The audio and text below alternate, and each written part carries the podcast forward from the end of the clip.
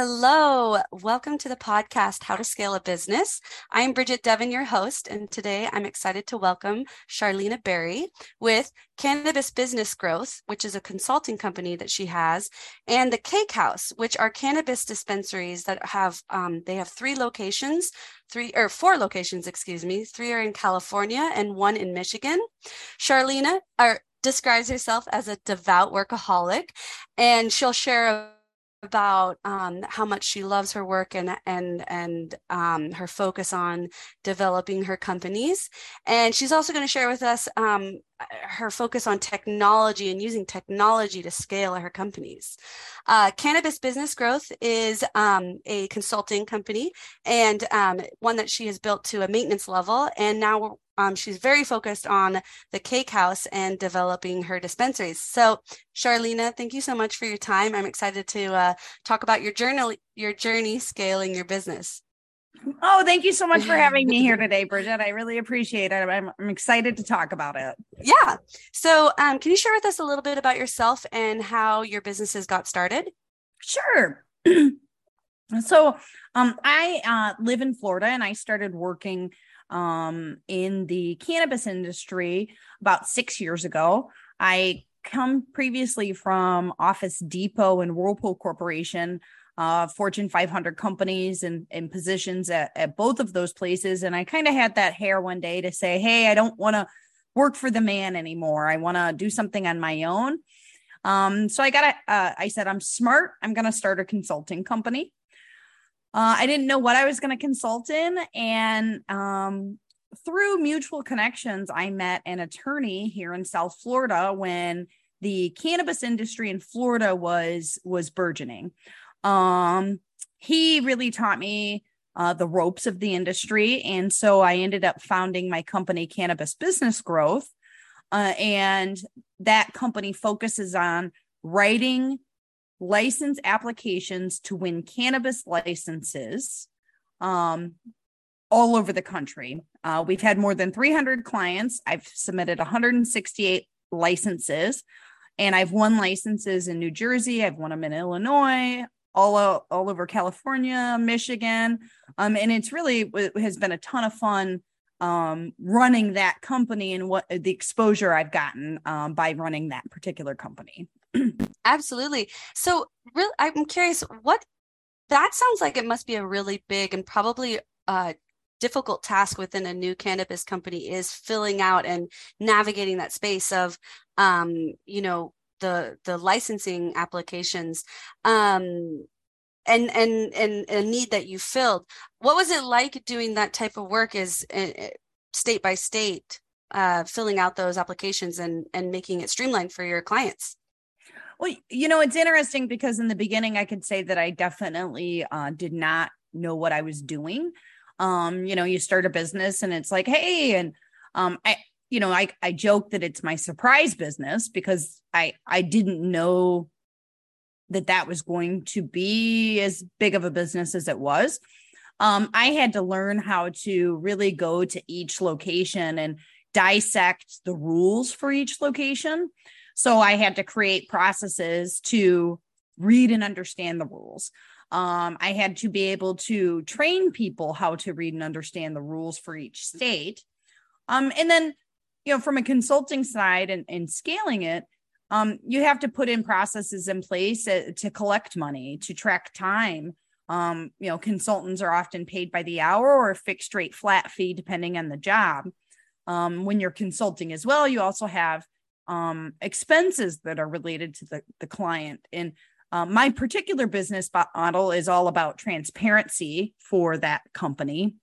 Um, and so um, I, I did, and I focus on technology.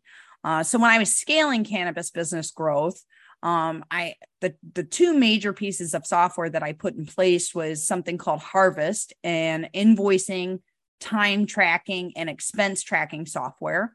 And then I also put in place something called Asana. Um, Asana is a project management based mm. software. And what that allowed me to do is take a particular project for a given state and, and turn it into a project plan to assign it to people.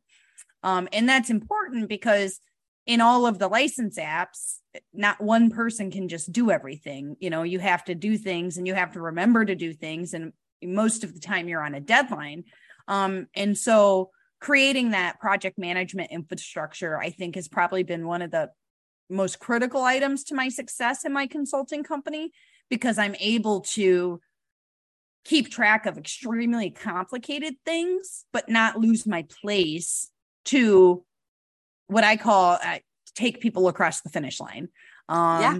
You know, it, it like that it, it, to get a license, you often have a deadline and you have to take people across the finish line. And that's really been my focus in terms of my consulting company and growing that um, and using that kind of technology to solve those problems. Awesome. Wow. I love that. Well, you know, with projects, you can have a million moving parts and it's hard to just keep it all in your brain and be like, well, this is due this day and then that's due two weeks from now. So to find the right technology that allows you to just as you're saying, get across the finish line. That's fantastic. You shared that your consulting company is at like a really good stage. You've grown it. It's very like something you can maintain. And now you have your um, the cake house uh, dispensaries. And are those in a stage of growth for you right now? So my work with the cake house is pretty interesting because uh, you know we founded the cake house in 2020. Um, we went through a super high growth period where we opened four stores in 13 months. Um, that's exciting. Wow. It's very hard to do. Um, in most the locations, I went and lived there for several weeks in advance to kind of handpick the team. And now that our heads above water, um, it's been important to scale the business with standardized procedures so that in our next round of stores, we know what we're doing. Mm-hmm. Um, so in terms of scaling the cake house, you know, one of the things that we did last year with accounting is set up um, integrations between our accounting software and our point of sale system. So how so that we can make that happen. Standardize our process for collecting invoices and paying invoices. Um, you know, and, and I go back to being really big on technology um, and trying to find those integrations because I feel the more I can automate the and the more I can duplicate processes across multiple locations, the more successful we're going to be because you learn those lessons for the next stores. Mm. Um, and so it's been exciting. Our new journey this year is um, standardizing data. Um, and that seems funny to say, oh, I'm going to standardize data. Well, you know, right now, the way that my company is set up is that each store has data that they have to maintain at the store level. My vision is to bring it out of the store and make it a corporate position um, with a tool called enterprise product management so that the data is maintained, it's standardized at the corporate level, and then it's pushed into each location what that'll do is it'll save us it'll become more accurate because we develop an expert. Um, and then for the next store that we're opening in corona california we'll be able to cascade the data into the store. And that store doesn't have to essentially dedicate a full-time person just to data management. Yeah absolutely. That sounds like it could be a really like you know you create the systems and then the big process of starting a new store gets a little bit more manageable. Eh, you know, and other things we did last year. So when we we did our first three stores in like a six week period or an eight week period, that was in 2021. We were really, really bad at documentation. We did one store last year in Michigan, and we really, you know, I have a, a partner that lives in Michigan that I'm I'm really uh, close with. Her and I just said, we're not going crazy. This, you know, we're going to do it. We're going to do it fast, but we're going to document it. And uh, and so after we opened the store, we what we we wrote the book, quote unquote, the the literal book on how to open a store so that our next store has a punch list to go on. Mm-hmm. You know, we would forget things like and this sounds so funny, but um, you have to run a cable and electricity to your ATM. well, we forgot to eh, do that. And that's in the checklist. And so the idea is that for every store that we open, we go to our checklist and we evaluate does it have all the steps? Ooh, we missed that one. And how do you just keep learning from your mistakes? Because if I don't have a book on how to open a store, I'm going to keep committing the same mistakes over and over again. So process yes. process standardization and technology are are everything that I see in terms of scaling a business. Fantastic. I love that. You know, it's funny. I've always had like a love for um, operations and developing systems, you know, um, whether it's something small like an email template and you're like, and that you go in and you personalize. There's something that's so, uh, I don't know, like I appreciate the efficiency of it, but I also just, like that it makes it so I can do more and not have to think about the same thing multiple times and learn a lesson over and over. Um, so I I really appreciate um, you know your love for operations and systems development and all that. So you have you currently have four stores right now, is that right? Yes. Yes, you have four stores. And um and you know in the future you see yourself opening more stores. Can um you share with us a little bit about what's what what is it like being in the space of retail and getting the word out to people to know about your company and um you know and your services and what's what's that experience been like well you know it's interesting because you know i focus on the operations the accounting licensing. Um, we have in the company a director of of marketing who focuses on essentially our brand message. Um, and what's really interesting is it's it's a it's a different story but the same um in terms of like standardized procedures. Um so for instance you know um there's tasks to getting a new store open related to marketing and building the buzz and the hype. Some of that in particular for marketing it's very um it's web heavy right? Mm. it's your social media accounts it's your online website it's your um, ability to order online. It's multiple in our case we have a strategy of multiple instagram handles. Um, and our director of marketing's done a really good job um, so our next store is in corona california that will be opening. And we just got our google business listing yesterday. Nice. It's exciting because google's actually really tough to get a listing with. You know you got to show your mail. And that's like the first step of like a number of things we put in place for SEO because in each store, we try to lay the foundation that's SEO heavy. And the reason that we've opened the Google business listing now is because the we know the Google bots know that the older you are, yep. the higher up in the search ranks you are. Um, we do things like you know, X number of months in advance of a store, we put it on the website. Um, in the store for Corona, two months ago, we created the Instagram handle to start getting the followers. And all of these things are also part of that like checklist of, okay, what do I have to do? Okay, you need Instagram first, and then you need your Google business listing, and then you know is it a facebook place or not um mm-hmm. you know hire the seo company hire the texting company and all of that is about the punch list.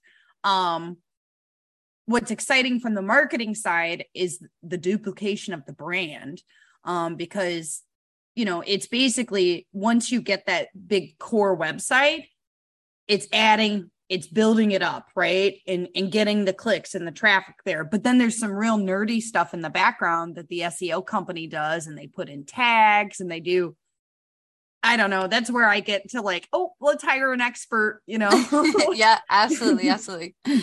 um, I totally get you on that. Um, so well, and back with operations, um, for your your role in the company, you know, what is your day to day like um in keeping the wheels spinning and everything flowing?